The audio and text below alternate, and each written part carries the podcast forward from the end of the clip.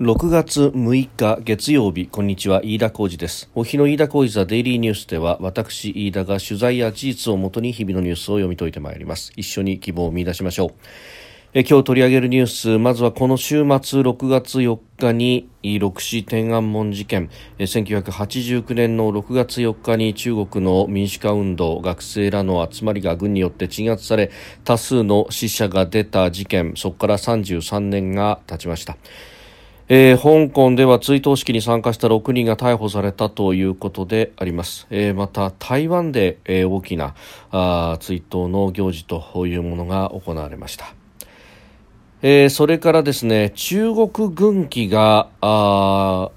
他国の航空機に対して異常な接近を見せているという事件が相次いでおります、えー、オーストラリアの国防省は5日南シナ海の航海公の海の上空で5月26日、えー、26日に、えー、中国軍の戦闘機 J16 が、えー、オーストラリア空軍の P8、P8 哨戒機に接近、飛行を妨害したと、えー、いうことが明らかになっております。えー、アルバニアルバニージー首相が中国政府側に懸念を伝えたということを明らかにしました。えー、さらにはですねカナダ軍機も中国機の接近を受けたということが明らかにされております。カナダ軍が1日に発表した声明文によると、えー、北朝鮮の船舶によるいわゆる瀬取り監視などを行うために、えー、派遣していた哨戒機が中国軍機の接近を受けたということであります、えー、それからですね、えー海洋研究開発機構の有人の潜水調査船深海6500が相模湾の深海から回収したプラスチックごみに中国製とみられるバケツが含まれていたということが今日分かったということであります。中国など東アジア地域からプラごみが大量に海に流れ込んでいるとみられるということで、まあ、黒潮で日本近海まで運ばれてきてそして沈んだというような可能性が指摘されております。えー、収録しておりますのは6月の6日日本時間の夕方5時半というところです。すでに東京の市場閉まっております。日経平均株価の終値は、えー、先週末と比べて154円32銭高、えー、2万7915円89銭で取引を終えました、えー、アメリカの株価指数先物が日本時間6日の取引で堅調に推移していたということで、えー、日本株の買い安心感につながったということであります、えー、日経平均の上げ幅は1 200円を超える場面もあったということです。えー、さて8964と呼ばれる1989年の6月4日、えー、民主化を求める学生たちが天安門広場に集まっておりましたがそれに軍が派遣されて、えー、多数の死者が出たという事件ここから33年を、えー、迎えた4日、えー、香港では追悼式に参加した6名が逮捕されたということであります。えーかつてはですね、ビクトリア公園という、まあ、中心部にあります大きな公園に多数の人々が集まって、その追悼行事、真相の究明並びに民主化というものを、求めていくと、まあ、責任者の断罪ということも含めてですね、求めるという追悼行事を、まあ大々的に行っておりました、コロナ前の1900ごめんなさい2019年までは今までのような形でやりそして、コロナが始まってからもですねなかなか人が集まれないということが特に2020年のあたりは、えー、ありましたけれどもなんとかあそれでも人が集まるということがですね、えー、去年などは行われておりました。えー、今年は、まあそこからですね、えー、2020年に、治安維持法、国家安全維持法がですね、えー、制定されて以来初めて、えー、6市を迎えるということになったということであります。2020年の6月はまだ人が集まることができましたが2021年はコロナで集まることができなかった、えー、そして今年はということですが、まあ、全面的にこれを弾圧するという形になったということであります。まあ、折しも香港は、えー、行政長官が変わったばかりということもありまして、まあ、あこの新たに、うん、就任したジョン・リーという人はもともと警察出身ということもあって、えー、苛烈な取り締まりを行うんではないかということは前々から危惧されておりましたが、えー、危惧された通りの形になったと、えー、実際にですね、まあ、イベントに参加した人でこうして、えー、6人は逮捕されたということですがもともとこのえー、イベントをですね、えー、行っていた民主化を求めるグループの中には6月4日を迎える前にですねすでに逮捕されたというような、えー、ことも起こっておりました。まああのそのあたりでですね、まあ様々なうんえー、方々が、うん、戦ってはいるけれどもという形になっております。で台湾に関しては、まあ、あもはや中国圏で唯一、えー、記念行事ができる地域の一つとなったということで、えー、首都台北にはあ大勢の方々が集まったと、えー、それから蔡英文総統もですね、えー、ソーシャルメディアへの投稿の中で、えー、香港では6月4日にまつわる人々の記憶が組織的に抹消されていると、えー、批判し、えー、だがそのような非常な力では人々の記憶を消すことはできないと信じているというふうに語ったということであります。まあ確かにかつてはね、えー、台湾も、えー、六四天安門事件というものに関しての扱いというのは、まあ、非常に複雑なところがあったと、えー、台湾によるこの統一を求めるという人たちからあすると、まあ、あ台湾による、まあ、中国も含めての統一というものを求める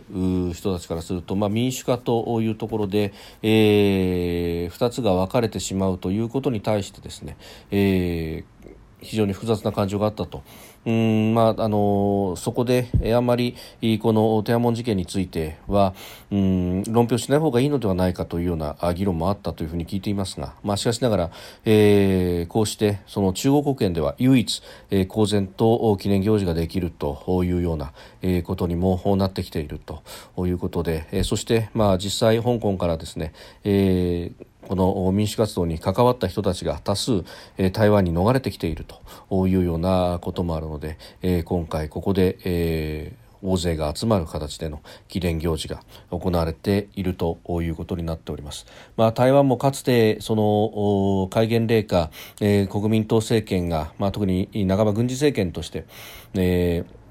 汗を引いたという時期にはですね、え、台湾にもともと住んでいた方々が、え、この国民党の圧政に抗議をしてそして、え、多数の方々が亡くなるという2月28日228事件というものがあって、まあ、これも長らくの間その真相というものが、まあ、全く語られない語ってはいけないということが、まあ、かつての蒋介石時代の国民党政権の中ではあったわけですが、まあ、この歴史の検証といういうものを行い、えー、そして、えー、事件のが起こった。うんまあ、あのラジオ局が占拠されそしてそれに対して、えー、国軍などが出て発砲し多数の方が亡くなったという台北の中心部の公園は、えー、アーパー228公園とそして、えー、そこに、えー、きちっと検証する記念館を作って。えー、これを記憶するということ、まあ、これはあの陳水扁政権、えー、民進党時代に、えー、変わってから特に進んだということが言われておりますけれども、まあ、あこの辺の記憶や台湾の方々の経験というものもあって、えー、蔡英文総統のこのソーシャルメディアでの投稿では、えー、非常な力では人々の記憶を消すことはできないと信じているというふうに語っているわけであります。まあ、あのウェブ上でですねこの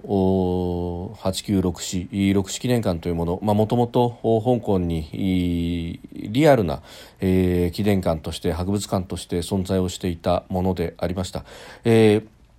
あの当時民主化を求めた方々が北京の天安門広場で、えー、民主の女神というまあ、彫刻のようなものを作ってですね、まあ、これも一つのシンボルとなっていたわけですが、まあ、このレプリカなどなどが展示されていたりあるいはあ天安門の母と呼ばれる犠牲者亡くなったとされる人たち学生さんたちの、えー、母親などへのインタビューなどさまざまな資料が展示されていました、えー、まだあ香港に足を運びそして、えー、この記念館にも足をを運べた当時はですね私も、えー、そこで、えー、勉強したことがありますが、えー、今となってはそういったところにはもはや足を運ぶことができなくなって、しまっておりますでその集めた資料なども、ウェブ上に展示をするということをやっていますしまたあアメリカではですねワシントンなどで、これを展示する場所をなんとか作れないかと今、模索をしている最中だということ、まあ、その資料の一部をですね、まあ、テンポラリーな形で、えー、展示をするというようなこともこの、6月4日に合わせて行われたようであります。えー、このうん人権の弾圧普遍的な価値の否定というものが、えー、強権国家によって、行われているということ。うんそして、まあ、ウクライナ情勢などを見るにつけですね、えー、そうした強権国家がその力というものを外に振るえば、えー、これは力による現状変更を行うということにも容易につながっていきかねないとこの辺りの、えー、民主自由というもの法の支配、えー、この大切さというもの普遍的価値というものは、えー、肌の色を超えて、えー、地球を覆うと。こういうふうにですね、まあ、これは一種の理想主義かもしれませんけれどもこの天安門事件から33年、えー、当事国では全くそれを話すことができないという現状、えー、この辺りをですね、えー、深くかみしめると、えー、今年は特に、えー、そういった年になるなということを新たに思うところであります。でまあ、そんなあこの地域情勢に対して、まあ、日本としてどうしていくかというあたりでありますが、えー、週末にですねあの報道があったのが台湾に対して現役の防衛省の職員を派遣できないかということ、まあ、これは前々から議論はされておりましたけれどもここをですね、えー、産経新聞が週末スクープをしました。え、台湾の、まあ、大使館にあたる台湾協会の台北事務所、え、ここにですね、え、防衛省の現役の職員を早ければ今年の夏にも派遣する方針を固めたという報道がありました。まあ、今はですね退職したばかりの、まあ、自衛官将補クラスの方があまあ、実情防衛駐在官、まあ、武官として派遣をされておりますけれども一応退職した後にその台湾協会に再就職という形で、えー、行っています。で他の省庁はというと台湾協会への出向という形でですね、えー、現職の職員たちを、まあ、送り込んでいるということがありますが、まあ、これ、えー、防衛省自衛隊はまあ、退職した武官ということにとどまっておりました。であの台湾有事となればですねそれは日本有事になるというのは、まあ、確かにその通りでありまして、まあ、台湾で有事が起こるということになると当然ながら南西諸島も含めて海上封鎖をしてくるだろうと、えー、そうすると、まあ、そこに対してですね、まあ、あ沖縄のこの先島だとか、えー、軍島に対して、えー、日本がえー、民間の船や航空機も含めて近寄れなくなるということになるとですねこれは物流等々が非常に、えー、危機的な状況になると、えー、いうことでうんまあ、中に住んでらっしゃる方々の直接的にこの生命や財産というものが危険にさらされるそんなことを許すわけにいかないということで、えー、日本として何らか手を打つ手を打つとなるとこれは日本にとっても有事になってくるということであります。であのそれだけではなくてですね、まあ、台湾で何か有事があった際に、まあ、台湾にたくさんいらっしゃる日本人をどう逃がしていくのか、えー、ということ、まあ、ここに対してですねじゃあ、えーえー、例えば航空自衛隊等々の軍用機や、えー政府専用機等々を派遣して、えー、逃すということになった場合もそのじゃあどうしてどうやって受け入れてという路地全体を組むときに、えー、防衛省の、まあ、武官というものが非常に大事になってくるということでもあります。であの今回ですね、えー、この記事によれば産経の記事によるとですね、えーまあ、いわゆる背広組と呼ばれる、まあ、防衛省の職員が、えー、派遣されると文官というふうに産経は書いておりますけれども、えーまあ、自衛官の部分制服の人たちが行くわけではないと、まあ、他の諸外国のですね大使館に関しては、えー、制服の人たちが、えーまあ、防衛駐在官という形で、えー、行っているわけであります。でこれ、まあ、あの半歩前進ということは言えるかもしれませんけれどもただこの文官の派遣ということになると、まあ、そのポジションが非常に、えー、難しいなと思うのがですねこれあのやっぱミリタリーの人人たちは各国がその駐在武官ということで派遣をしていてそして、えー、その派遣されている国この場合は台湾ですが台湾軍との、えー、交流というものをまあ独自に行うという形になっていると、まあ、これをですねそのどう扱うかというのは非常にこう難しいところがあって、まあ、文官の人たちある程度もちろん、えー、職業柄軍事には精通している部分はあるとはいええー、そこの部分でですね共通の言語で話せるかということ、まあ、これはですね機微に触れる情報も含めてそこでやり取りが行われるということでもありますんで、まああのー、これまあ、今回、その中国への刺激を、まあ、恐れてというか、まあ、考慮しながら、うん文官にとどめる方針だということが報じられておりますけれども、まあ、ここはあの諸外国にも倣ってですねきちっと武漢を、えー、行かせるという方がさまざ、まなチャンネルでの情報が取れるということにもなるし、まあ、あの軍同士でですね詰めておかなくてはならないことというのは、まあ、あ実際のオペレーションであるとか、え、えあるいは住民避難のオペレーション。これあの日本人を逃すということだけではなくてえ台湾の方々の中にも避難民が出てくるということは当然ながら予想されることでありますしまたそういった人たちをきちっと保護しそして、え日本国内で迎えるということも大事になってきます。なんとなればですね、え台湾本島と、え与那国島の間というのは110キロしか離れてないというようなことがありますんで、まあ、うんそのの辺も含めてですね、えー、これ、ままだ報道ベースというところではありますけれども、えー、非常に興味深いというかですね、まあ、いろんな論点があるニュースであります。えー、それからですね中国軍の航空機がオーストラリアの哨戒機を妨害したということが出てまいりました。南シナ海の公の海航海の上空で、えー、5月の26日に、えー、起こったということであります、もともとオーストラリアはですねこの南シナ海の航海の、えー、パトロールというものはずっと昔からやっている通常の偵察飛行でありました、えー、でそれに対してですね中国軍の戦闘機が接近し飛行妨害と、えー、そして、うんまああのー、P8 の機種を横切ったということで、えー、さらにですね近距離からレーダー探知妨害用の金属片を放出したと、えー、これ茶フと呼ばれるものですけれども、まあ、これを放出したそのアルミ片がですね、えー、P8A のエンジンに吸い込まれて、えー、ということになりましたこれあのエンジンにですねこうした異物が吸い込まれるというのは、えー、エンジンそのものをダメにもするし、えー、これ飛行中に行うということは非常に危険を伴うというところでありますでこれに対してですねオーストラリア側も、まあ、あの中国政府にさまざま懸念は伝えたんですけれどもただ、えー、反応がなかったので、えー、この6日になってあ5日になってですね、えー、公に出したというようなことがあったようであります。で、えー、他にもですねカナダ軍が北朝鮮の瀬取りなどを監視していた哨戒機に対して、えー、中国軍機が接近し乗員を危険にさらされたことが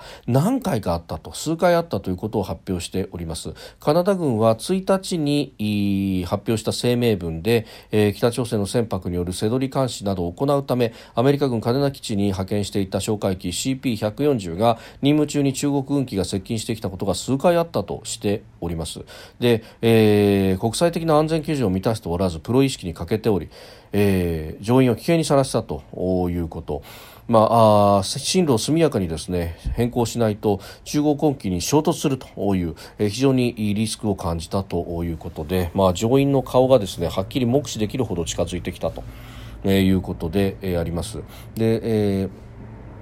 カナダ軍機は先月26日まで1か月間任務を行ったということで、えー、いずれもですねこれ、まあ、あのいわゆるファイブアイズのアングロサクソン系の国々に対して、えー、こうした挑発行為を行ってき、えー、ていると、うん、いうことが、まあ、この週末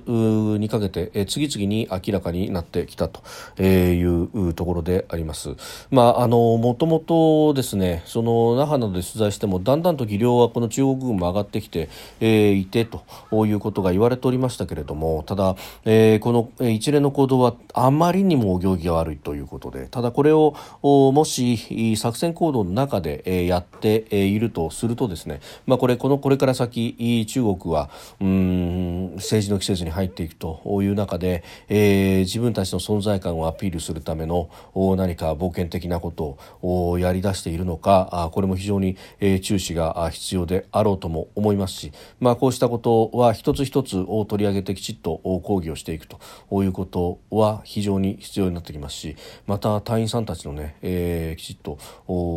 立場であるとかあるいは命を守るために、えー、今正直な話日本の航空自衛隊の場合は、えー、相手に対しての警告翼を振るですとか、まあ、そういったこと以外にあまり、えー、できることが多くないという、えー、これも考えていく必要があるのではないかと思います。